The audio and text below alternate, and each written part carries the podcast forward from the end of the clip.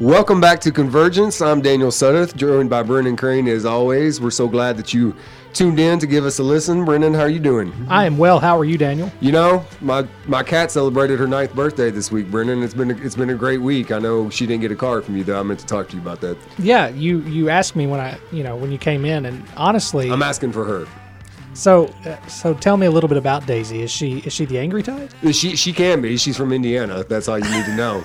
But we're not here to talk about Indiana this week, Brennan. We're here to talk about a very important issue in our state. Actually, two important issues in our state. They sometimes get mixed together, but they're very different. Uh, we're going to talk about medical marijuana. We're going to talk about hemp. We have a local farmer, not a stranger to anyone in Barren County community. Joe Trigg is going to join us here in a minute. Should be a great show, Brennan. Absolutely, and we'll look forward to it.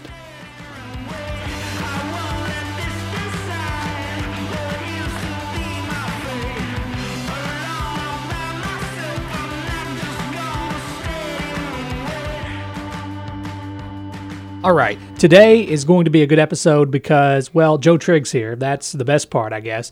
Uh, but second of all, we're going to talk about uh, hemp. And, you know, that's something that's been in the news a lot, um, you know, in the last several months, especially, but now here um, in Kentucky, you know, the last uh, several days, we've had some action taken on hemp. So, first, we want to say uh, hello, Joe. How are you today? Well, I'm doing pretty well, and I'd like to thank you guys for inviting me to come here and just say a few things. And I hope I don't say something that offends too many people. Absolutely. Well, we you know we want to talk about, of course, hemp and your relation to that. Of course, I know you're um, a strong agriculture uh, presence here in Barren County, especially. So, uh, kind of give us a little bit of a wrap about you know you've had some experience just this past week in Frankfort, um, and tell us a little bit about uh, what's going on in Frankfort first, and then we'll kind of segue into what you exactly did up there. All right. Uh, this week in Frankfort, both issues actually came up, and in case you're not aware, there are several pieces of legislation that are on the table for everything through hemp through recreational marijuana. And uh, what I was up there about mainly was the medical marijuana. House Bill 136 was being pushed through the Judicial Committee, and I was up there to speak or testify about some of those issues. Absolutely. So, you know, we have some information, of course.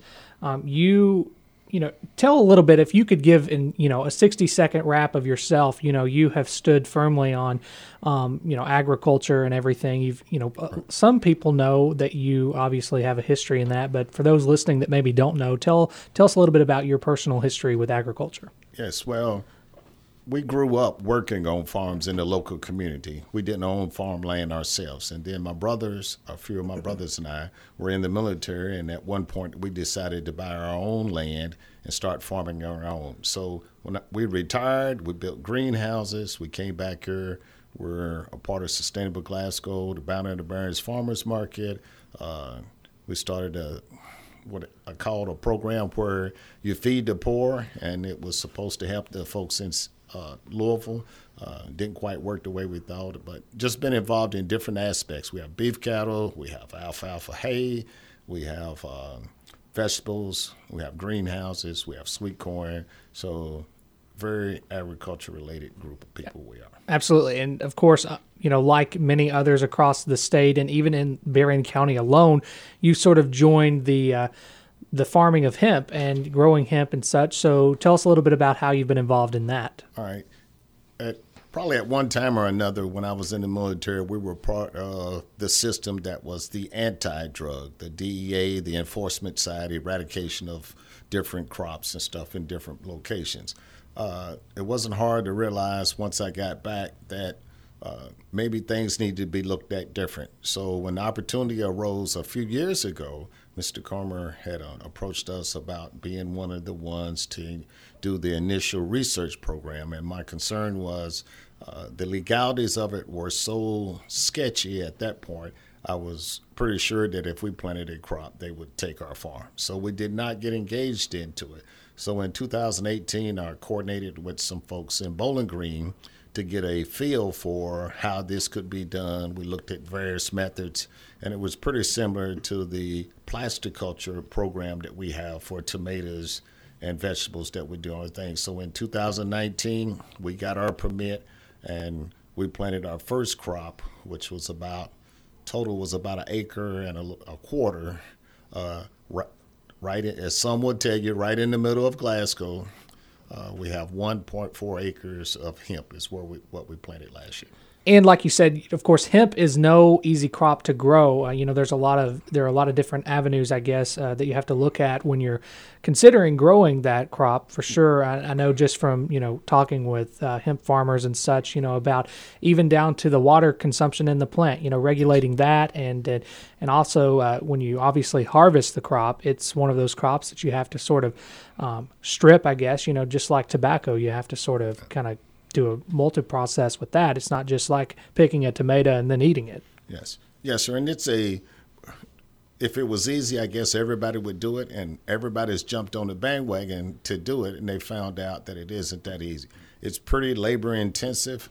Uh, of course, we practiced with the plastic culture program that we've had for other vegetables. We were able to eliminate some of the labor associated with growing the crop. But once you start stripping, I mean, once you start cutting hemp, hanging it in the barn, and then dropping it down and stripping it, then it becomes just as labor intensive as tobacco was.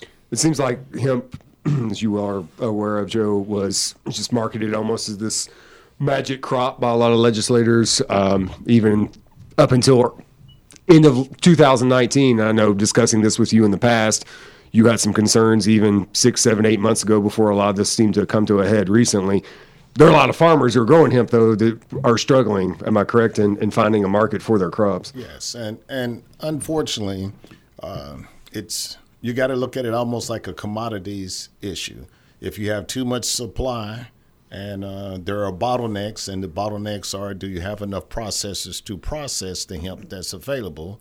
And then you have the bottlenecks that are associated with the demand side. So uh, with our laws and the, the way our program was run in state of Kentucky, uh, we chose to go with no quota. In other words, any farmer can grow, uh, get a license to grow hemp, and you can grow as much hemp as you can afford to grow. And it's a uh, it's a pricey crop to start with, and uh, that has been the downfall of a lot of folks. So right now the the market is is bottom bottoming out. There are some predatory. You, really you can't say predatory. There are, are processors and brokers for processors who are offering exorbitantly low prices for hemp, and that's just being that's business. That's America, and that's doing business. But if we'd uh, when I was running for the ag commissioner, I was an advocate for a quota system similar to tobacco for hemp, and if we would have done that, then uh, I don't think the pressure would have been as great on us as farmers trying to get rid of our product. But I also think it would have made it easier for some of the processors because they were caught in the, the same kind of fickle where they were expecting a certain price, uh, to pay a certain price and get a certain price. And when the bottom started falling out of the market, then everybody suffers. So I believe as we talk now that probably four to five of the largest processor slash processor teams are filing for bankruptcy, and that means there are more than likely thousands of tens of thousands of acres of hemp that does not have a home. Sure, and that's an interesting concept that you bring up about you know the quota system because a lot of the time I guess you know a lot of us are plainly just ignorant of how agriculture is such a huge industry and that it's not just simply being a farmer, you know, having to know um, things about the industry from what sort of, you know, what crops are going to grow best here or you know whatever to even the economic standpoint on you know what what's the best thing to do what's feasible enough for me um, of course speaking hypothetically as if i were a farmer. But anyway i'm glad you brought that up about the quota system too. And daniel do you have something on that? Yeah, i was just going to also mention from a farmer standpoint um, correct me if i'm wrong here where there's some some regulations put in as far as the percentage and the quality of what they could grow as far as how that affected uh, percentage wise of what could pertain certain elements of uh, the the THC isn't it that's supposed to be they, they had a lower level than what some other people had advocated for and how does that affect it all right for the only way they could legally get this to, to bypass and fly probably in the, the U.S. Congress and in all of the states that did it was was hemp was looked at as not it's a part of the cannabis family, but they tried to dis- disassociate it with marijuana. So to do that, you had to have a THC percentage that was very low. Most states and the U.S. Uh, USDA went with, I believe, it's 0.3, and there's some fallacy in that. 0.3 means you can really be 0.399999 to mm-hmm. infinity, but you're up under four. So legally, as long as it's up, up under four, it meets the definition of being a 0.3 THC contact plant. So where does that put you? Uh, the majority of folks are growing hemp for CBD oil, and everyone should know there's a direct correlation between THC levels and CBD levels. The higher the THC level, normally the better quality and higher the CBD you will uh, get from the plants. But the factor that's caused a lot of the problems this year are stress. So if we look at the spring so far or the winter, it's been very wet, same way it was last year. Mm-hmm. That means if this continues on up into uh, May and June, then the ground will be deeply saturated with water. And perfect growing areas may not be perfect. And then when you put those plants in, uh, you stress the plants. And if you're a gardener, you know if you have too much water or if you take too much water out or you give too much fertilizer, you stress the plant normally to do something that you wasn't expecting. So a lot of farmers that were new to this industry, like myself, we did what we were supposed to do, but the environment, maybe not us, but the environment, weather, stressed the plants. And it's a backdoor kind of thing when we talk about these numbers, but it is estimated that probably 50% of the hemp grown in Kentucky tested hot. In other words, it was over the four limit at least, and then that left it you couldn't transport it around the state right. and you couldn't sell it. Now, last week or this week on Tuesday, I believe the Kentucky pushed forth a resolution asking the, the feds to allow Kentucky to use uh, one percentage point as the new standard. And that was an attempt to try to help all of the farmers who have been caught up in this, uh, give them an avenue to move that product uh, for for a time being. But sure, that won't affect the quota aspect of that, right? Even if you raise it to one percent, you're still going to have probably the same number of farmers trying to grow the same number of acres. Yes, and I did a couple of newspaper and uh, uh, op eds, and we talk about the gold rush. And the gold rush was, and I still believe it has the potential to help every farmer in Kentucky. There, but it has to be under a quota system similar to what we had with tobacco. And that what that does is it stabilizes the market so you don't have an oversupply. And it also you get universities, the medical folks involved, and you get a standard you can start standardizing the product so you don't have the ups and downs. And whether we like it or not, you got to have the Bayer or Monsanto somebody mm-hmm. of that group has to be involved so that all the seeds and everybody's product kind of meets a code. And then once you do that, then uh, that would that would help offset some. So Brennan and Daniel don't need to go start their own hemp field at the back of the Glasgow Daily Times under our nice little uh, little eh, grassy area back there. I'm just kidding, but uh, well, they, I was going to say here at uh, WCLU, you know, we would we have a sort of a concrete or a, I guess a blacktop surface in the back. Of the cultural center has a wonderful parking lot, but I'm certain that it won't be uh, fertile ground for growing hemp. We'll so. talk about this later, Brennan. Yeah. We can figure out something. well, you know, you started on something, and perhaps uh, it had something to do with the medical side of things. I'm not yes. sure uh, because I, you know, you mentioned the medical side of things, and that's sort of where we, you know, obviously introed uh, with the show. We talked a little bit about your involvement uh, this past week um, advocating for that. Of course, you know, just a little bit, you know, so next Tuesday is when the House is supposed to sort of, you know, meet again to, uh, you know, of course, you mentioned the Judiciary Committee. It moved out of committee, uh, and the whole thing that moved out was you know, hopefully getting medical cannabis to be able to be used in Kentucky for medical uh, problems, and a physician could actually prescribe that. So, talk a little bit about your involvement this week uh, with that. Well, uh, the whole again, the whole time I was campaigning for the ag commissioner, and then afterwards, I've been an advocate saying all of these crops are agricultural crops, and the control of them, the use of them, uh, should be the Department of Agriculture. Uh, House Bill 136 is the bill that uh, was at the Judiciary Committee this week. And again, I was asked to, to speak, and there was some concern about what position I was taking. And a lot of folks thought I was on the negative side. I was on the positive side. In other words, I was 100% advocate for uh, medical marijuana, or let's let's use cannabis from now on and don't say marijuana because it ups it. So I was 100% for the medical cannabis, but I was a little bit perturbed by a lot of the provisions that were put into House Bill 136, and then the last within the last 24 hours, they added or week they added a whole bunch of stuff that was slated toward large corporate America.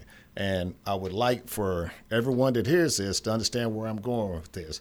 If we look at the hemp industry and the issues that we're having, most of them are large corporate America is what put us in the bind that we're in. And if we walk that same path with the medical cannabis, I would say that we will have a monopoly, which is technically not legal in the U.S. We will have, uh, over a very short period of time, we will have three or four groups will have a monopoly on medical cannabis in the state of Kentucky.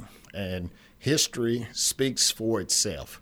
Every state that has done a super tight medical cannabis legislation and super tight limitation on who can grow and who can do the whole process has ended up with a large group of corporate, a small group of corporate folks own that whole state and they own it vertically and horizontally, and uh, there is no way to entrench them.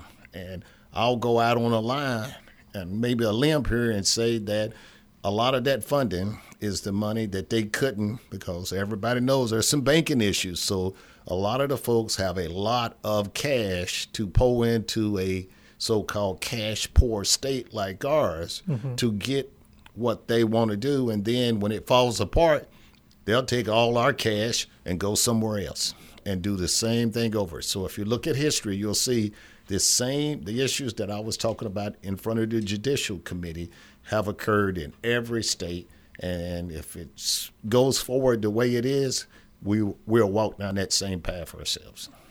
So basically, it's a Kentucky issue that you want to see Kentucky farmers and Kentucky people be able to address, not large corporate, you know, interest and something being again controlled by out of state interest. Yes, and uh, I mean, it's it's big business. Everyone should realize.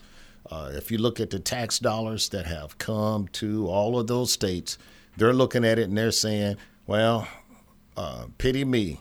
The, California small farmers went back and sued the state because they said, "Hey, you promised we was going to stand a chance," and everybody knows that that didn't happen. Uh, the state of Illinois, they have 20, I think they, they contacted me about the quota system. They have 20 like major groups that own the whole state of Illinois. So you're looking at, I believe, 600,000 medical uh, cannabis users versus the state of Kentucky might have 60. But a small group controls the whole state. So when they did their legislation, for recreational marijuana, which came very shortly after medical marijuana.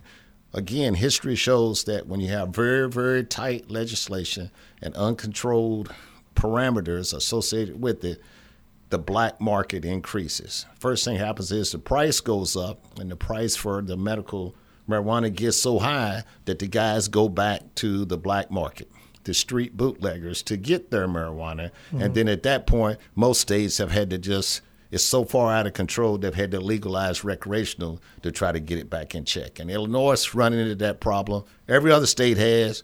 And then what they did on their recreational ones, they started limiting the size of greenhouses to 5,000 square feet.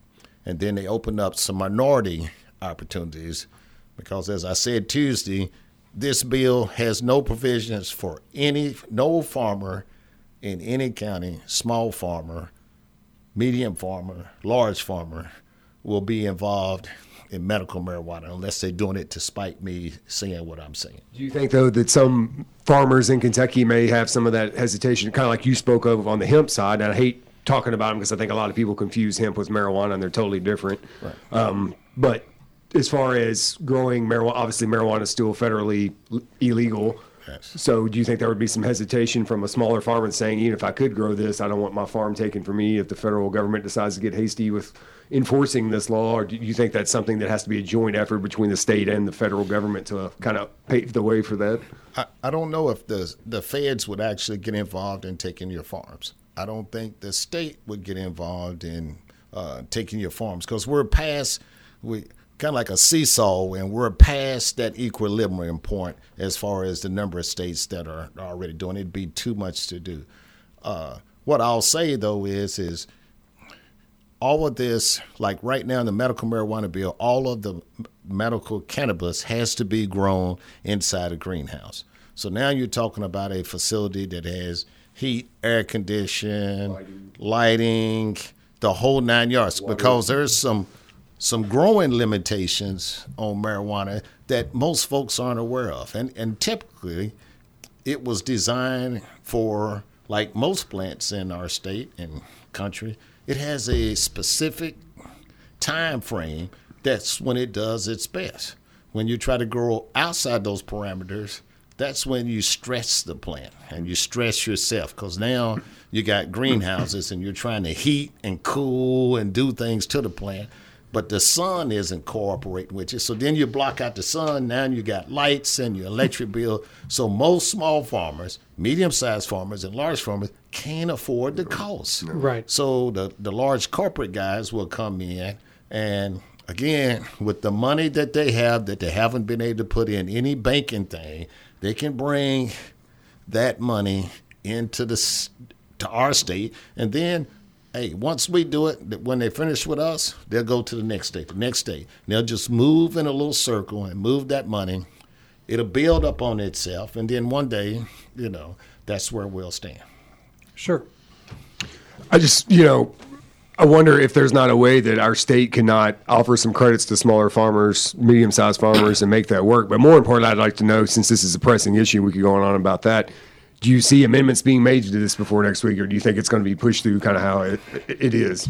Well, the uh, the lobbyists were there in force, and we understand that money runs uh, runs this country. So Absolutely. I quoted a. It was in U, one of UK's little pamphlets that they send out, and they talk about the force multiplier of the small farm and the quota system for tobacco and what it did, and what it generates realistically the same amount of tax dollars, but the the money flows out into the communities because if you're raising the crop, you're buying fertilizer from somebody local. You're mm-hmm. buying gas. You're spending time. You got workers from s- somewhere local, and then that money is being spent in the community. So that local multiplier is greater when you have a quota system and you allow three or four small farms per county versus five for the whole state because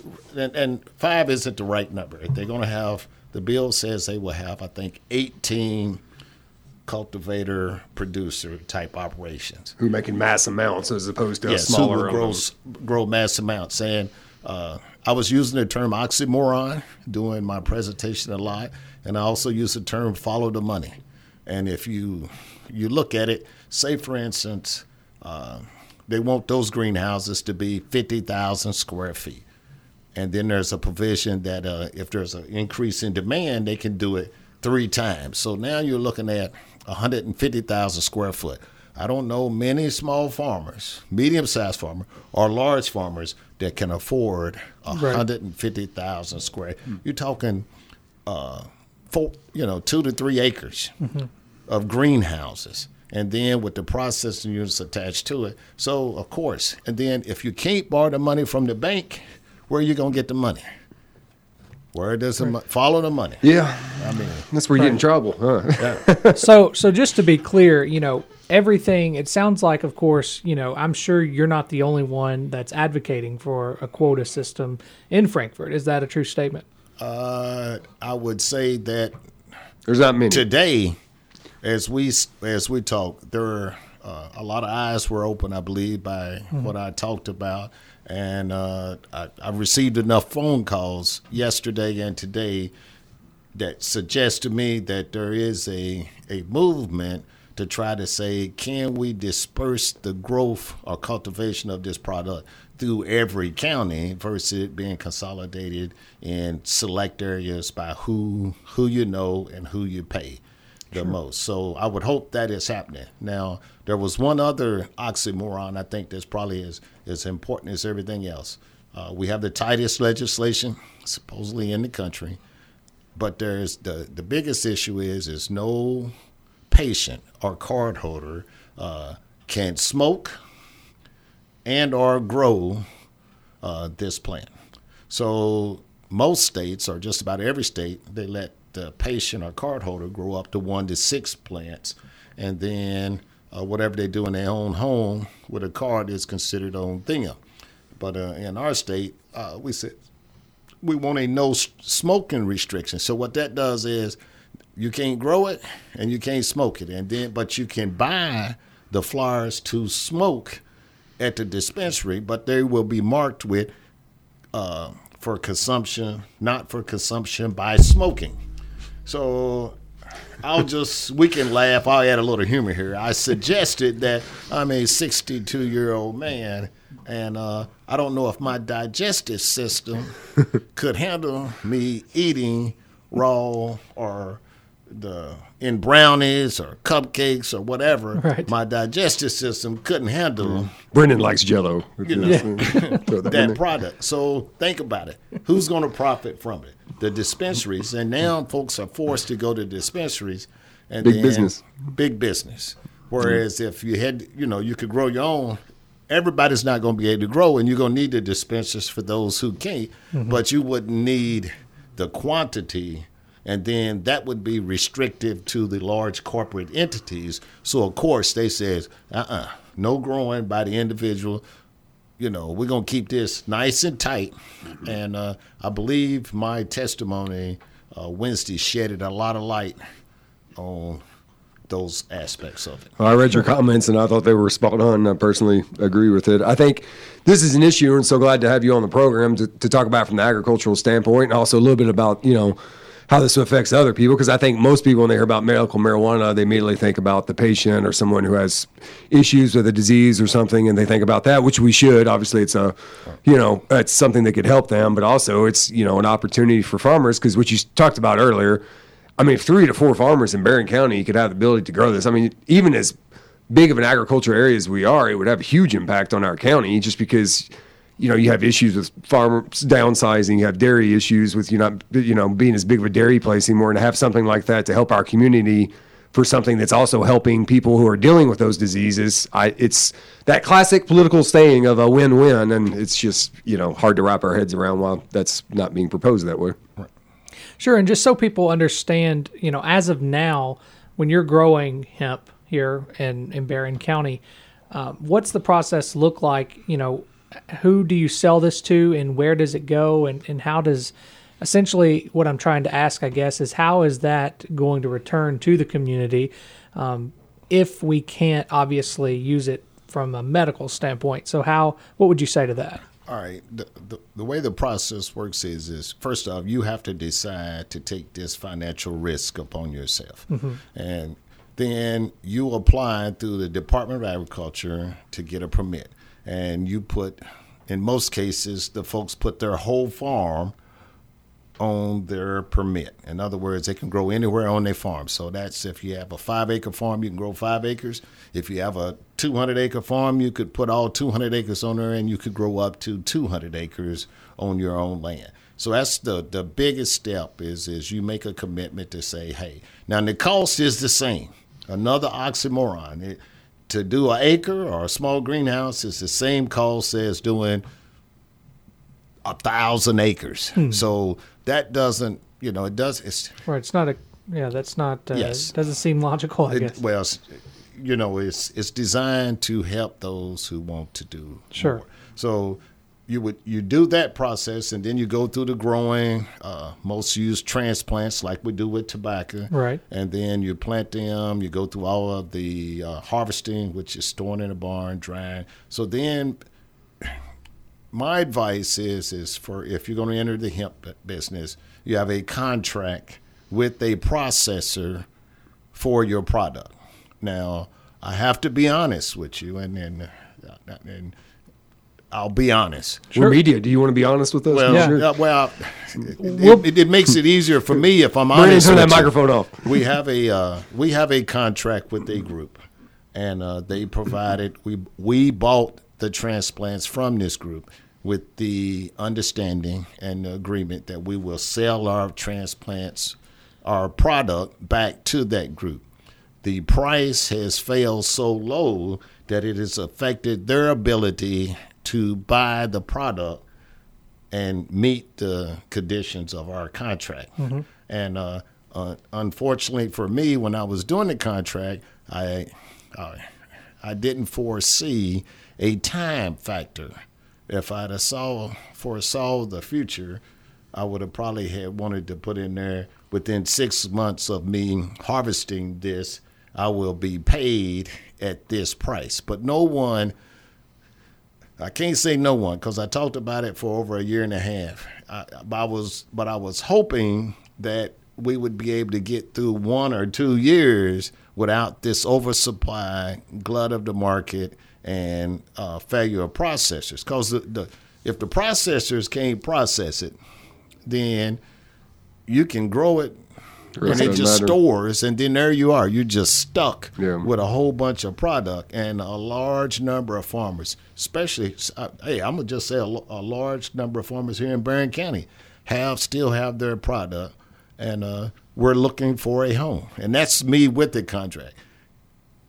Ninety percent of the farmers did not have a contract Wow. and they were going out there on the open market. And on the open market, commodities market, if you have oversupply, and it's it's just going to knock the bottom out of it. And Sure. uh, I'll just throw this out there. Last year, some of the min- minimum prices that folks were receiving was around uh, uh, two to three, maybe four dollars per point, and most folks hemp tested at a minimum of six, and some went for ten. So that would mean they were receiving about forty dollars per pound. I was recently called, and I immediately called the Department of Agriculture to express my concern. A predatory group of processors called and offered us three cents a pound. So Oh man. the average varies on what kind of operation you do, but if you're looking at ten thousand per acre and somebody offers you, you get about a thousand pounds per acre, and mm-hmm. somebody offers you three cents per acre, it costs you ten thousand dollars, and somebody just offered you thirty Yeah. dollars for your whole crop. Yeah. Right. So that adds to the insult. And then, like I say, with the fall of major processing groups Right. slash teams, we have to be concerned. Exactly, exactly. Well, I think you brought up a lot of good points today, and, and it's something, again, that's not just simplistic. I think that's the most important thing to realize that it's not just, you know, we're going to grow it, we're going to sell it, and repeat, because we see this across all factors of, I think, agriculture. I mean, the hemp industry is not the only industry of agriculture that's suffering. I mean, we have clearly heard about the dairy industry and how big market dairy has pretty much, you know, drove the smaller market out. Um, so I think what you're advocating for is really interesting, and I, I do think that that you know, hopefully, you know, legislators will take some of that advice and and kind of shape that when they're looking at that. So again, you know, we have some information, of course, from the Associated Press. They that they're, of course, you know, saying that the House Judiciary Committee did pass this, and we obviously understand that. But then we um, here have some comments from House Speaker David Osborne saying that. Uh, you know, House Republicans will gauge support when the GOP-led legislature reconvenes uh, Tuesday. So, hopefully, we'll we'll be able to see something uh, closer to time with that. So, in terms of how you'll be involved, uh, do you? I mean, I I firmly believe, just from what I heard today, that I think you'll obviously upkeep your um, you know, voicing your opinion and, and you know keeping up with this advocation. Yes, well, I guess technically I've been asked to, what's the compromise that can be made mm-hmm. so that makes this happen? And I've, i uh, I talked to the uh, leaders of the Kentuckians, the Kentuckians for medical marijuana. I think it's KY4MM, and I told them here were the uh, the items that I would push if I, you know, if I was God for a day, these are the things that I would push. Sure. And, and number one would be is uh, I would just I would put the uh, opportunity for every patient slash card holder to grow his own up one to six plants. Right. Uh, the second thing that I would do, they just added in the producer category. I would immediately remove that category, and there are four tiers I would reduce it to one tier and just have you can grow a 25 you can have a 2500 square foot greenhouse on your farm and and pass licenses out that way. And if you do the math with the total number of, of uh, square footage that they were talking about, I believe it was like right at 900,000 square feet wow. is what they estimate. And if you divide that, you end up with somewhere between three and 400 uh, small 2,500 square foot, mm-hmm. and then that would give every county uh, three to four the potential for three to four small farmers to have uh, the USDA greenhouses in those counties, and then all of those tax dollars would flow. Uh, one final thing that's probably more interesting is is uh, they were able to change the legislation where each county or city has to opt out. So I believe the whole state will be, if it's approved, the whole state will be technically wet.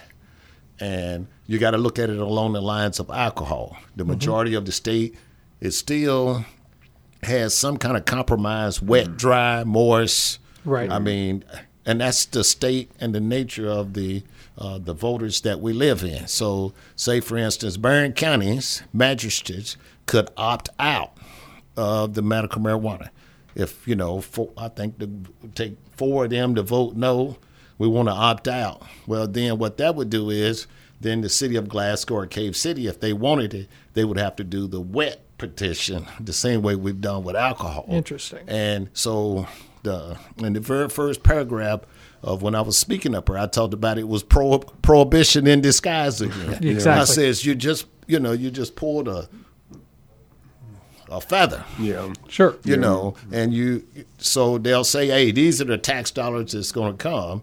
And again, with UK and everything else, the tax dollars will still come to the state, but it's going to be interesting to see how counties that have traditionally voted dry, mm-hmm. right. how they decide and you know, yeah, like us. Well, and I was going to say too. You say tax dollars, of course. Looking at it from a state level, that's great. But you know, we obviously want to advocate for our own county's purpose too. I think, and, and so uh, the way it's worded is if if you stay opt in, and if there's any cannabis operations in your county, uh, then some tax dollars will flow okay back down to you. And uh, I've always been the the guy saying that uh, I'd rather for the tax dollars to flow up, out, and up versus top down. Because top down, you might get it, you might not. Yeah, everybody knows what flows down. Yeah, absolutely, absolutely, absolutely. yeah. All right. Well, I you know I thank you for coming on today, Daniel. Mm-hmm. Do you have any anything else that you? No, like? I, we appreciate you, Joe, as always. In closing, and I, I did this Wednesday. Sure. I uh, I advocated that before we take another step that we need to establish the Kentucky's Cannabis Commission or committee. Mm-hmm. And then what they would do is is they would coordinate hemp, medical, and recreational. They would be all the coordination and it would really only affect three different committees. The ABC would probably they're good at doing regulatory. Let them do like they do with alcohol. The dispensaries and the processors, like they do distilleries and retail stores, let them manage and control that. Public health has to be involved because, mm-hmm. hey guys, the first gummy or vape baby that our kid that's in the hospital. Right. That's the end of all that's the the- end of all this. So you got to have public health, and then put the cultivation part over under the Department of Agriculture. Sure. all three entities. Sure, and that's what I was going to say. Of course, the Department of Agriculture is kind of handling all of that at this point, right? Uh, they're only handling the hemp. The Right. medical marijuana, the Department of Agriculture will have nothing to do with. it. Okay, okay. I see. Interesting. All right. Well, again, thank you for coming on today, and again, a lot of good information, a lot of uh, things that are going to be happening in the coming days. So we'll certainly hope to to see some positivity come out of this, and hopefully, uh, you know, some of those things that you talked about today. Um, hopefully, that can help shape this legislation. Uh, and, and one more thing before we close out today, uh, you know, I think. Just for your uh, work on this, we have to do a hemp hemp hooray. You want to do that? Let's do it. All right. All right, we'll do that. You ready? Well, hold on. Cannabis hooray. Okay. All right, all right. Hip, hip hooray. All right. One, two, three. Hip, hip hooray. That was good. All right. Thank you, Joe.